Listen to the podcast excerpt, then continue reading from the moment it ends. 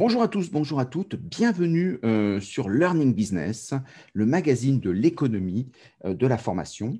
Euh, aujourd'hui, on en est au numéro 13 et on va aborder un, sujet important, peut-être important, hein, les open badges. Et donc, la vraie question qu'on peut se poser sur les open badges, est-ce qu'il s'agit d'un gadget ou est-ce qu'il s'agit véritablement d'une révolution dans la reconnaissance sociale des savoirs et des compétences?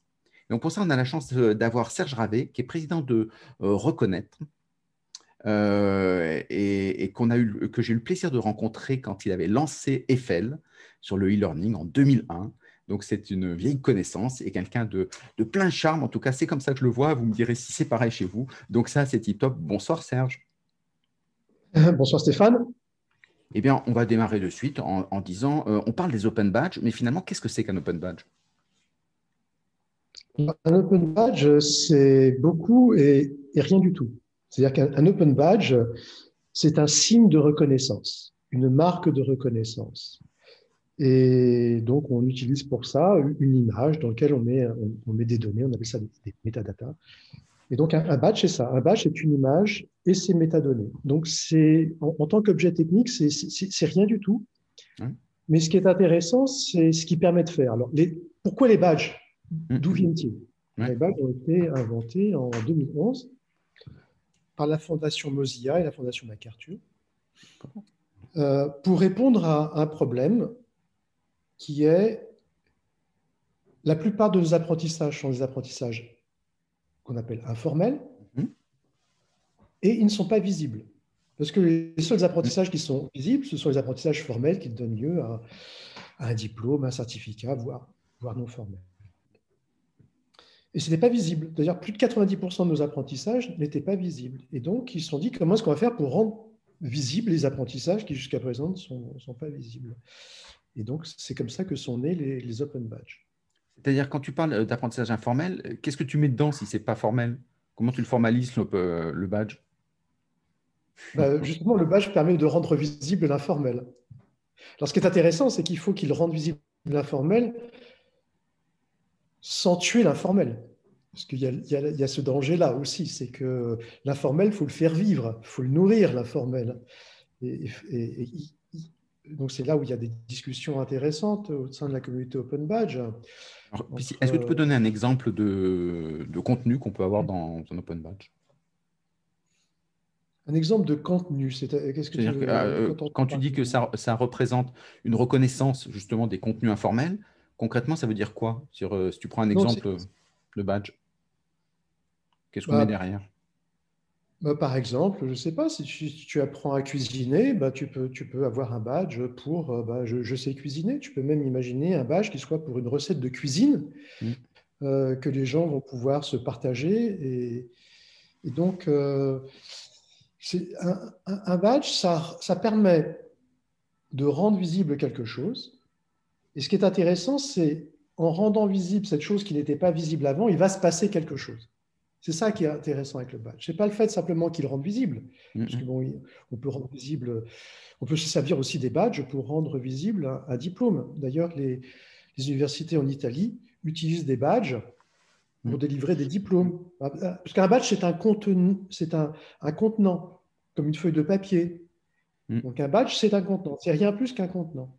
Et, donc, ça, ça permet par exemple de le mettre sur LinkedIn. Donc, on voit le badge apparaître sur LinkedIn, par exemple. Facebook euh, ou sur, sur une page personnelle, oui. Et, donc, qui, peut, qui peut émettre des badges? Alors, bah, tout le monde. Hein. A priori, tout le monde. Alors, c'est ça qui était intéressant, c'est mm-hmm. lorsque les badges ont été inventés, avec cette idée de comment rendre visibles les apprentissages informels, euh, une première technologie a été développée par la fondation Mozilla qui s'appelait le backpack ou le sac à badge, comme disent nos, amis euh, québécois.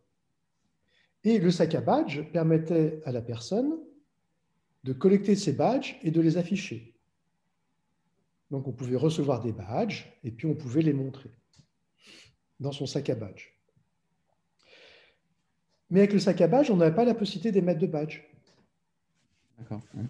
Et donc, ce qui est intéressant avec les badges, c'est que non seulement ils ont rendu visible, ils ont permis de rendre visibles les apprentissages informels, mais ils ont permis aussi de rendre visibles les processus de reconnaissance. C'est-à-dire que euh, la seule reconnaissance qui avait de valeur aux yeux des gens qui avaient conçu les premiers outils autour des badges, c'était une reconnaissance formelle. Mm, mm, mm. C'était une reconnaissance formelle de l'informel. Mais quid de la reconnaissance informelle? Par ses pairs au sein d'une communauté pratique Et ça, ça n'a pas été du tout pensé comme ça. Et d'ailleurs, quand on regarde les, premières euh, iconographies, où, on nous montre euh, qui émet les badges, qui les reçoit, qui, qui, les lit, on était vraiment dans un système très, très asymétrique. Il y avait d'un côté les gens qui pouvaient mettre des badges, mm-hmm mais qui n'avaient pas besoin de sac à badge pour prouver leur crédit. Mmh. Et d'un autre côté, les gens qui avaient un sac à badge pour montrer bah, ce qu'ils savaient faire, mais qui n'avaient pas la possibilité d'émettre des badges. Parce mmh. que bah, ils n'étaient pas dignes d'émettre des badges. Euh, et ça, c'est quelque chose qui, euh, bah, qui, qui, est intéressant. Et donc, c'est là-dessus qu'on s'est pensé, penché assez rapidement avec mon ami euh, NetAuto, qui, est, qui a développé une plateforme qui s'appelle Badger. Pardon, on n'a pas entendu, ça a bugué. Ça a bugué. Ça s'appelle comment la plateforme? Ah, Badger. Badger, très bien. Badger. Et qui a permis de, de créer un, environnement dans lequel on pouvait à la fois émettre et recevoir des badges. Très bien. Et quel, est, euh, quel est le rapport entre, entre l'association que tu pilotes Peut-être qu'il n'y en a aucun, entre reconnaître et, et, les badges? Est-ce qu'il y a un lien? Alors, elle est très forte. Ce lien est très, très fort parce que euh, ce reconnaître est né d'un projet européen qui s'appelait MIRVA. Alors, en anglais, MIRVA, c'est Making Informal Recognition Visible and Actionable. Rendre visibles les reconnaissances informelles, les rendre visibles et actionnables. Mm. C'est ça le projet Mirva, pas Mirza, Mirva. Et il y avait en, en, même temps, il y avait un, projet qui s'appelait Badjon la Normandie, qui était euh, lancé par mon ami euh, Philippe euh, Petitqueux. Et de, de Mirva, de Badjon la Normandie, et puis aussi d'un troisième élément qui était la conférence que nous avions organisée à Bologne en, en 2016, où euh, on a eu le culot de hacker la déclaration de Bologne. Tu connais la déclaration de Bologne, c'est celle qui permet de créer un espace, qui vise à créer un espace européen de l'enseignement supérieur. Et nous, on a dit, nous, on va créer euh, un document qu'on va appeler la Bologna Open Recognition Declaration, la déclaration de Bologne pour une reconnaissance ouverte. Mm, mm. Et donc voilà, c'est ces trois éléments-là qui ont donné lieu à, à reconnaître. Alors, c'est intéressant parce que la discussion qu'on a eue avec nos, camarades quand on a monté euh, Reconnaître, il y en a qui voulaient créer l'Association française des Open Badges. Et moi, je me suis battu pour dire euh, bah, les badges, ça sert à quelque chose. Mhm, en principe. Ça sert à, reconnaître. Donc, euh, appelons notre association Reconnaître. Et la référence que j'avais en tête à, à ce moment-là, c'était Evelyne Sulro, qui, euh, dans les années, alors je sais, souhaite les années 70, 80, 70, 80, qui avait créé l'association Retravailler. L'association Retravailler avait comme objectif euh, bah, de permettre femmes qui avaient été mères au foyer pour, pour, s'occuper de leurs enfants, qui avaient dû quitter un emploi ou peut-être qui, n'avaient jamais eu d'emploi, mais de, de, trouver un emploi une fois que les enfants avaient quitté le foyer. et de, donc de reconnaître mm, mm. les compétences qu'elles avaient développées en, tant que, que, femmes au foyer, puisqu'on a toujours tendance à considérer que les femmes au foyer n'ont pas de compétences. Et c'est d'ailleurs grâce à Lily Sulro que j'avais appris le, le, mot de... Euh, euh, c'était le... Euh, c'est un, mot qui fait référence à la capacité de, traiter plusieurs choses à, la fois. Il, mm. m'échappe à, ce moment. Euh, polychronique. Ah. Polychronique, voilà. Que les femmes étaient polychroniques alors que les hommes avaient tendance à être plutôt euh, monochroniques parce que bah, elles doivent gérer plusieurs choses à la fois. Et donc ça, c'était une compétence tout à fait intéressante à mettre en, avant. Euh, donc ça, c'est la raison d'être. Et finalement, concrètement, vous faites quoi? Eh bien, ce qu'on fait, c'est qu'on essaie de développer une culture autour de la reconnaissance hein, et d'autres projets. Donc, après Badgeon la Normandie est arrivé Badgeon le Centre Val de Loire, Badgeon les Pays de la Loire. Il y a un projet qui est en, Aquitaine qui s'appelle euh, BOAT, Badge ouvert à tous, qui est un projet d'open badge pour euh, euh, l'Aquitaine. Et puis un autre. Et donc ces projets-là, ça consiste en quoi? Ça consiste à faire de l'évangélisation, des conférences ou faire une plateforme? à, créer, à mettre en place des dispositifs de reconnaissance. Ah, d'accord. Hmm. Donc une, plateforme sur D'accord, très bien. Mais les, badges, il faut bien comprendre que les badges, ce ne sont pas les badges qui reconnaissent. Les badges permettent de rendre visible une reconnaissance. Voilà, c'est, Et donc il faut avoir pensé. Qui reconnaît. Bien sûr. Il faut avoir pensé. Et donc on travaille beaucoup sur la notion d'écosystème de reconnaissance. Très bien.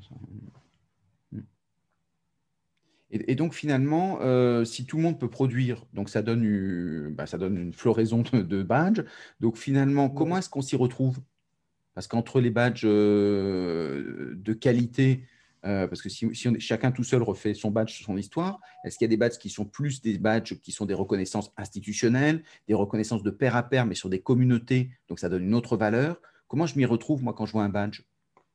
Oui, je pense que tu, tu le décris bien, c'est-à-dire que on, peut avoir un badge, on, appelle un selfie badge. On peut créer son propre badge hein, et puis euh, euh, je peux dire, bah voilà, je suis plombier, je crée mon badge de plombier, puis ensuite je peux aller voir euh, des, des personnes pour demander d'endosser mon badge de plombier en disant, oui, bah Serge, tu as fait ce travail-là, oui, tu sais, tu sais changer un joint. Alors, je ne suis pas un grand plombier, mais je sais faire un certain nombre de choses. Bah, je ne t'aiderai pas.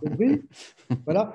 Et, et si quelqu'un avait besoin d'un coup de main, bah, ce qui est intéressant, c'est que si je publie mon badge de Serge Plombier, euh, quelqu'un pourrait me trouver et puis dire euh, Tiens, Serge, est-ce que tu peux me filer un coup de main euh, Et donc, c'est ça qui est intéressant avec le badge, ça permet de rendre visible des, choses. Alors, mm. un badge que j'ai créé moi-même, qui a été endossé par quelques personnes, on peut dire qu'il n'a pas beaucoup de, valeur. mais comme tu le disais, aussi, ça peut être au sein d'une communauté de pratique. Donc, si on prend l'exemple des data scientists, lorsqu'il y avait les premiers data scientists qui sont arrivés sur le marché, euh, il n'y avait pas de formation de data scientist. Il n'y avait pas de référentiel de compétences de data scientist. Mais ils existaient bien. Donc, utiliser le badge comme un, outil qui permet de rendre visible une communauté et des pratiques émergentes, ça, c'est quelque chose qui est tout à fait intéressant. Mm. Euh, et et donc, tu dirais que euh, c'est complémentaire au diplôme, parce que pour changer un diplôme, il faut au moins cinq ans. Euh, donc, ça veut dire qu'il faut le prévoir cinq ans avant ce qu'on va dire euh, cinq ans après. ça veut dire que le badge permettrait, par exemple, sur, sur ce type d'éléments, titre ou diplôme, de les rendre plus opérationnels en disant voilà ce qu'on fait vraiment et ce qu'on fait concrètement. Oui, ça, ça, permet beaucoup de choses à la fois. On est en train de, faire un, MOOC sur les, sur les Open Badges avec euh, Canopé. Et puis euh, hier, il y avait une interview de, François Tadei, le directeur du CRI, le Centre de recherche interdisciplinaire, euh, qui expliquait que une société de la connaissance, c'est aussi une société de la reconnaissance. or, le, problème qu'on a dans, la société de la connaissance qui est, qui est la nôtre, c'est que la reconnaissance est très hiérarchisée les seules reconnaissances qui ont de la valeur dans, notre monde, c'est la reconnaissance qui, vient euh, du, monde académique. Or, euh, ce que le monde académique oublie souvent, c'est que le formel est le plus souvent la formalisation de quelque chose qui était informel avant. Donc, euh, les, diplômes qui existent aujourd'hui, n'est pas les diplômes qu'ont créé les, métiers, c'est les métiers qui, se, qui, se sont, qui ont existé et qui ensuite ont été formalisés et, ont, et ont, amené à la création de, diplômes. Donc, le, diplôme, c'est quelque chose qui vient après coup. Le problème qu'on a aujourd'hui. Est-ce que tu dirais que, est-ce que tu dirais qu'avec le diplôme, euh, le diplôme se fossilise et donc pour le rendre vivant et lui redonner une, une réalité concrète sur le terrain, le badge, euh, finalement, c'est parce que le diplôme ne s'adaptait pas que le badge devenait nécessaire. Non, oui, alors on, pourrait, on pourrait le dire comme ça. Euh, mais il ne faut, pas voir le badge comme étant une espèce de, sous-diplôme ou un supplément au diplôme. Euh, le, badge, il faut le. Alors, il peut être ça aussi, hein, attention. Il, peut être ça, mais il faut, faut le penser par lui-même. C'est-à-dire qu'il faut vraiment penser la reconnaissance. Il faut partir de la reconnaissance, une société de la connaissance et une société de la reconnaissance. Est-ce que le, badge, à terme, ne peut pas devenir le diplôme de demain Quand la reconnaissance sociale se portera sur, euh, comme un diplôme, c'est une reconnaissance sociale? Alors, le, alors je vais prendre euh, ce qu'explique ce qu'explique François Dadeli quand il parle du diplôme blanc. Euh, le problème qu'on a aujourd'hui avec les, les diplômes, c'est qu'ils sont souvent, bon, la plupart du temps, ils sont monodisciplinaires et très rarement bidisciplinaires. Or, on a besoin, pour résoudre les problèmes qui sont les problèmes de, notre monde, on a besoin d'interdisciplinarité.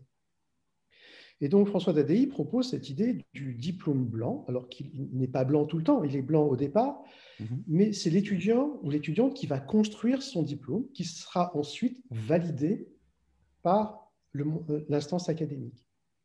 Donc, le badge pourrait tout à fait servir à ça, à créer un diplôme interdisciplinaire.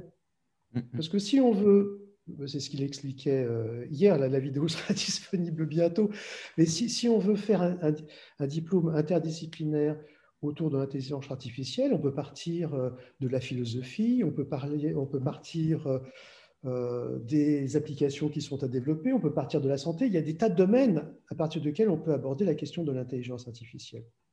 Qui va dire quel diplôme il faut mm. Donc, en plus de ça, ce qui est intéressant dans, l'approche du diplôme blanc, ça veut dire qu'on fait de l'étudiant le constructeur du diplôme, le constructeur de son propre curriculum. Donc on lui donne le, on lui donne le pouvoir euh, euh, de, de se faire reconnaître. Et en plus de ça, ce qui est intéressant dans cette approche-là, c'est que si on le relie à la problématique de la validation des acquis de l'expérience, le problème de la validation des acquis, il y a beaucoup de problèmes avec la validation des acquis de l'expérience, et d'ailleurs, elle va être révisée. Il y a, une, start-up qui, qui, va émerger qui s'appelle Reva, avec l'idée euh, d'associer reconnaissance et, validation. Et mmh. que l'idée, la reconnaissance, c'est le gâteau, la validation, c'est la cerise sur le gâteau. Et tous les gâteaux n'ont pas besoin d'une cerise. il y a le, la forêt noire. Et, certaines cerises n'ont pas besoin de gâteau non plus. Hein. absolument. et, donc, euh, le problème de la VA aujourd'hui, hein, un des problèmes de la VA aujourd'hui, c'est qu'on valide par rapport à un diplôme. Or, l'expérience d'une personne est par nature interdisciplinaire. Donc, lorsqu'on valide l'expérience d'une personne à travers un diplôme, on valide peut-être 30, 50, 60% de son expérience. Qu'est-ce que serait une validation qui serait une validation de 100% d'une expérience? Pourquoi ne valider qu'une partie par rapport à un diplôme? Hmm. Pourquoi ne pas valider l'ensemble de l'expérience d'une personne? Et ça, les badges s'y prêtent très bien.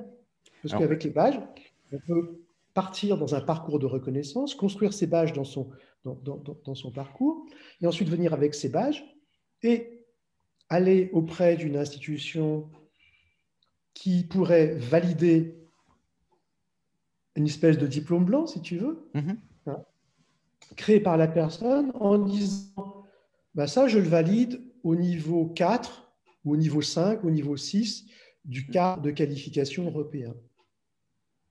Et ça, ça c'est intéressant parce que ça, ça permet à la fois de reconnaître l'ensemble de l'expérience d'une personne et pas simplement une partie. Ça permet à la personne d'être vraiment co-constructrice de ce, à la, manière d'un diplôme blanc, à la manière d'un diplôme interdisciplinaire. Et donc, ce qui est intéressant, c'est que là, on a à la fois la jonction de, du monde du travail, du monde académique, mm. et aussi la possibilité pour le monde académique d'apprendre du monde du travail. Parce que dans le monde du travail, il y a des pratiques émergentes. Si je prends euh, l'exemple de tout à l'heure qui était celui de data scientist, euh, on, est bien là-dedans. C'est pas né dans le monde académique, le data scientist. C'est né dans, dans, dans, dans, le, dans, la vraie vie, si, j'ose dire, hein, pour être un peu et, et, comment l'éducation nationale on a vu, tu parlais de la VAE, la VAE qui a remplacé la, VAP, mais beaucoup de, dans l'éducation nationale considèrent des VAE comme des VAP. et donc, ça veut dire qu'on reste très centré sur une façon de faire très, très fossile on a l'habitude de faire comme ça, il y a un parcours, il faut, il faut le suivre. Comment est-ce qu'ils voient cette idée assez extraordinaire du diplôme blanc? C'est cette idée que c'est l'étudiante qui va créer son propre diplôme. Et alors, comment l'institution. à droite, à gauche des modules. Et, le rôle de l'institution, bah, c'est plutôt un rôle de, vérification. Oui, mais aujourd'hui, comment est-ce qu'eux, ils le vivent? Parce que derrière, aujourd'hui. non, mais c'est quelque chose à construire. Ah, donc c'est à construire. Mmh. C'est à construire. Il y a un problème culturel derrière. Il y a un problème culturel, bien sûr. je sentais qu'il y avait un frein là-dessus, mais euh, c'est n'est pas une critique, mais c'est assez extraordinaire parce que ça redonnerait la possibilité à l'apprenant de devenir véritablement acteur et ça permettrait de donner une certaine légitimité nationale, ce qui est très important pour les diplômes, et ça redonnerait, mais simplement ça sort chacun de sa zone de confort et d'habitude. Oui, et puis ce qui est, intéressant, c'est que ça permet aussi, tu parlais de communauté de pratique, ça permet aussi à la communauté de pratique de jouer un rôle. Mm. Donc on a l'individu, on a sa communauté, sa communauté professionnelle, sa communauté de pratique, et, puis l'institution académique qui est, qui est, là, qui est euh, un peu la, garante euh, de, de, de, la connaissance. Hein la mm. connaissance qui a été euh, formalisée, validée, mais qui mm. demande aussi à, s'enrichir. Et donc, on, est beaucoup plus dans une approche dialogique mm. que, dans une approche normative. Et donc, les normes, c'est utile, mais je dis souvent euh, que euh, les, normes, c'est comme une cartographie, ça nous permet de nous orienter, les référentiels de compétences, ça nous permet de nous orienter, mais la carte, ce n'est pas le territoire. Or, le problème, c'est qu'on confond souvent la carte et le territoire, et euh, bien sûr, on a besoin de carte d'état-major, c'est très pratique, mais voilà, ça, sert à s'orienter, mais ça ne veut pas dire que euh, c'est l'alpha et l'oméga de tout processus de validation. Et d'ailleurs, ce qui est intéressant, c'est que nos amis des CIBC, donc les centres institutionnels de bilan de, compétences, qui travaillent avec les badges justement, et qui travaillent sur la mise en place de ces processus de reconnaissance, euh, sont tout à fait d'accord, en tout cas dans le CIBC en, en Normandie sur l'idée qu'il n'y a pas besoin de référentiel pour reconnaître. Ça peut aider, mais que la reconnaissance, la reconnaissance part d'une reconnaissance d'une pratique professionnelle. On commence par reconnaître la personne déjà. On reconnaît la pratique de la personne mm. parce que c'est dans la pratique que se trouvent les compétences. Quand, il y a quelques années, je travaillais sur euh, les approches compétences, j'avais même créé une, un cabinet de conseil qui s'appelait Dimension Compétence. J'essayais à l'époque d'importer en France le modèle britannique des National Vocational Qualifications. À l'époque, dans les années 90, il y avait 500 000 personnes qui créaient un portfolio par rapport à un référentiel de compétences et qui obtenaient une qualification euh, grâce à ça. Mm. Et, euh, mais c'était des référentiels qui étaient des référentiels professionnels, donc vraiment ancrés dans des pratiques euh, professionnelles. Et la, chose sur laquelle je me battais à, l'époque, c'est de dire c'est quoi une bonne preuve de compétence? Parce que quand on découpe les choses en compétences, on pourrait dire que ben, lundi, on va valider la compétence numéro 1, mardi, on va valider la compétence numéro 2, ou qu'on a une preuve pour la compétence numéro 1, une autre preuve pour la compétence numéro 2, une autre preuve pour la compétence numéro 3. Et, ce que je défendais comme, idée, et je pense que c'est euh, tout à fait justifié, c'est que une bonne preuve de compétence, quand on est dans cette approche compétence, euh, a priori devrait couvrir plusieurs compétences. C'est-à-dire que c'est une pratique, donc une, preuve, un artefact qui a été créé autour, au cours d'une pratique qui va permettre de couvrir plusieurs éléments ou plusieurs compétences. Mmh. Si on a une preuve de compétence qui couvre qu'un bout, on peut avoir des doutes. Elle peut, être bonne, la preuve, hein, mais ça peut lever des doutes. Donc cette idée qu'une preuve, euh, une preuve de compétence doit émerger d'une pratique. Et donc c'est bien la pratique, dans la pratique qu'on va pouvoir identifier des compétences. Et là récemment, je travaille avec euh, un projet européen qui s'appelle euh, Comp Europe, Entrecomp, c'est un référentiel de, compétences qui est utilisé dans, toute l'Europe aujourd'hui sur les compétences entrepreneuriales, avec euh, l'idée de, bah, de développer ses compétences entrepreneuriales. Ça ne veut pas dire forcément faire des entrepreneurs, ça veut dire développer la capacité d'entreprendre, hein, créer une association ou, même prendre, prendre des, des initiatives. Hein, c'est ça, cette idée-là. Ce qui est intéressant dans ce référentiel de compétences, c'est qu'il euh, est organisé autour de trois domaines clés mmh. qui sont les idées, les ressources et la mise en action. Et que chacun de ces domaines clés est, décliné en, multiples compétences. Et une des discussions que nous avons eues, euh, parce qu'on a fait appel à moi pour commencer à travailler sur mettre des badges. on s'est dit, bah ouais, on a un référentiel, on va, on va mettre des badges. Et donc la première réaction, c'est de dire, bah, on a un référentiel, on a un badge créativité, bon, on va faire un badge créativité. Euh, on a un, travailler avec les autres, bon, on va faire un badge travailler avec les autres. Et je, leur ai fait prendre conscience que le référentiel, il est organisé autour de ces trois domaines. Mm. Idées, ressources, mise en action. Et donc, euh, une compétence, si, on veut valider une compétence qui est une compétence entrepreneuriale, on ne peut le faire qu'à travers une pratique qui a ces trois composants-là. Mm, mm. Si on si on n'a pas ces trois composants-là simultanément, est-ce qu'on peut parler d'entrepreneurial Et donc, est-ce que la compétence qu'on valide, c'est une compétence entrepreneuriale? On peut valider euh, la créativité. Mm, Et ça, à mon avis, c'est vraiment un point absolument central par rapport aux approches compétences. C'est que une personne compétente ne se construit pas par l'addition de bouts de compétences. C'est-à-dire, une personne, ce n'est pas un, agglomérat de compétences. Euh, là, j'ai une citation, je l'ai euh, sur un, auteur qui a travaillé sur le management. Il dit que euh, ce n'est pas par l'addition de toutes les compétences de management qu'on fait un manager. Hmm. On peut avoir toutes les compétences hein, listées dans ce que doit être un manager et être un très mauvais manager, pas être manager du tout. Les compétences managériales, c'est à travers des pratiques managériales qu'on peut les développer. Si on n'est pas engagé dans des pratiques managériales, on n'a pas de compétences managériales. On, peut avoir des compétences euh, d'animation, d'équipe, etc. On peut avoir tout un tas de compétences mais on ne peut pas les qualifier de compétences managériales. Pour qu'on les qualifie de compétences managériales, ça doit être à travers des activités, des pratiques managériales.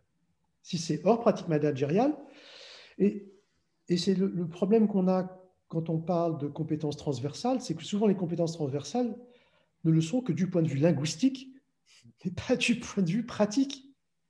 C'est pas parce qu'on a été capable de travailler avec les, autres, hein, si on prend l'idée de travailler avec les autres dans un contexte, qu'on est capable de travailler avec les autres dans un autre contexte. Ce n'est pas parce qu'on se retrouve dans une situation de traçabilité, donc on construit, c'est la taxonomie, on fait des grilles, et finalement la grille, comme tu disais, la carte ne fait pas le territoire, la grille ne fait pas la compétence, c'est simplement une façon de se dire, euh, on a des grains qu'on a organisés d'une certaine façon, pourquoi? Parce qu'il en fallait bien une, et, et ce n'est pas pour ça que ces grains-là sont la réalité, c'est toute la différence. Donc après, il faut revenir à la pratique où on se dit, euh, ce qu'on a écrit dans notre carte, bah, des fois, il y a des mouvements de territoire. Et donc, ces mouvements de territoire, bah, il faut voir que la route ou le lit de la rivière a changé. Et donc, la rivière n'est plus au même endroit par rapport à ma carte. Est-ce que ce n'est pas plus un problème de traçabilité? Euh... Moi, c'est un, problème, de reconnaissance. Mmh. Alors justement, j'avais une question euh, qui, est, importante. Il y a beaucoup d'organismes de formation qui nous écoutent, donc des gens qui ont des, pratiques, euh, qui travaillent sur des, sur des pratiques, des mises en pratique, peut-être même des référentiels originaux. Euh, ils se disent, est-ce que pour eux, ce n'est pas une façon de gagner en visibilité que d'être capable de construire sur, sur des, des, formations qui sont les leurs, des badges qui leur sont propres en termes de visibilité pour se dire voilà ce que je construis et voilà ce que vous pouvez reconnaître vous, puisque moi je le reconnais comme tel. Finalement, est-ce que tous les organismes ne devraient pas venir chez toi pour euh, faire des badges? Ah Hormis le côté. Euh, euh,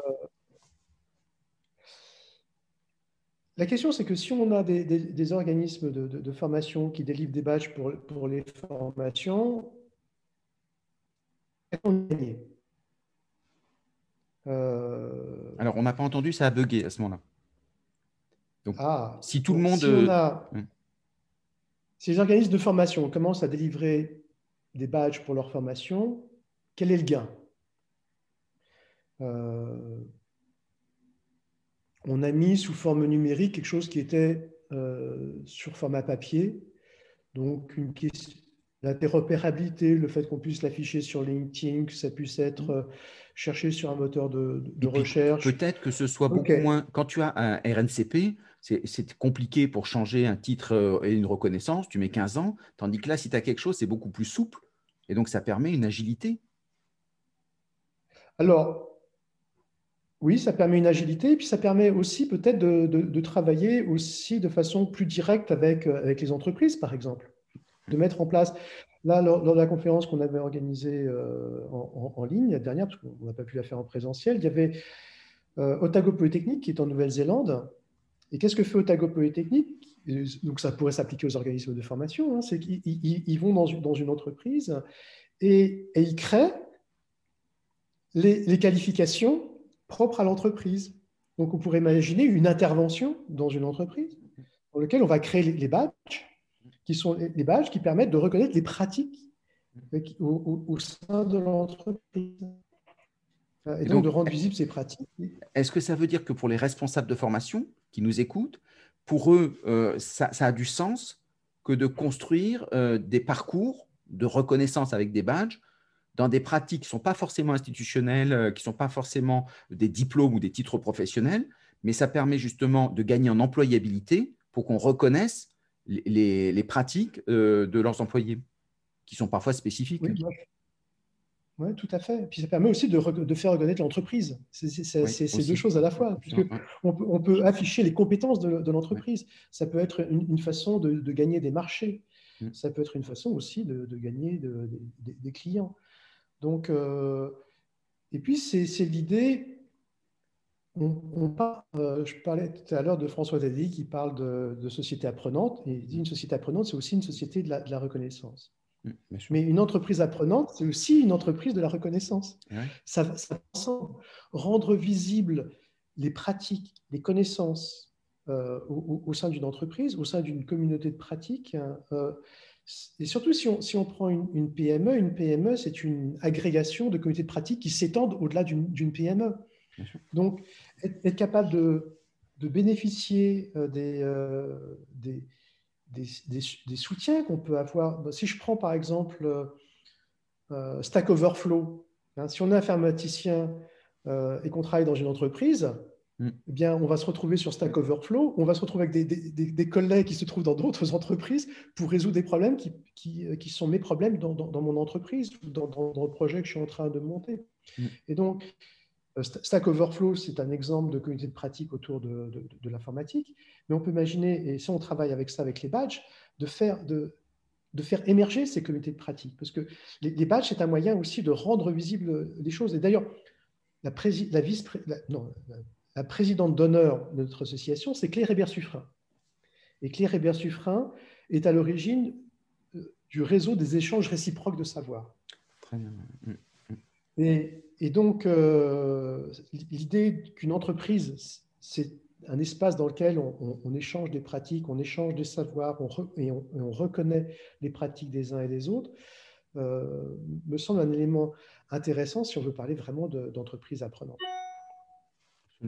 Et donc, quand on voit aujourd'hui, justement, avec le confinement et le déconfinement, euh, puisque c'est d'actualité, mais en tout cas avec le confinement, ça a changé beaucoup les pratiques euh, qu'on peut avoir sur les métiers, puisque finalement, ce n'est pas la même chose que le faire en présentiel ou en distanciel. Et donc, ce ne sont pas les mêmes pratiques et les mêmes compétences qu'on a.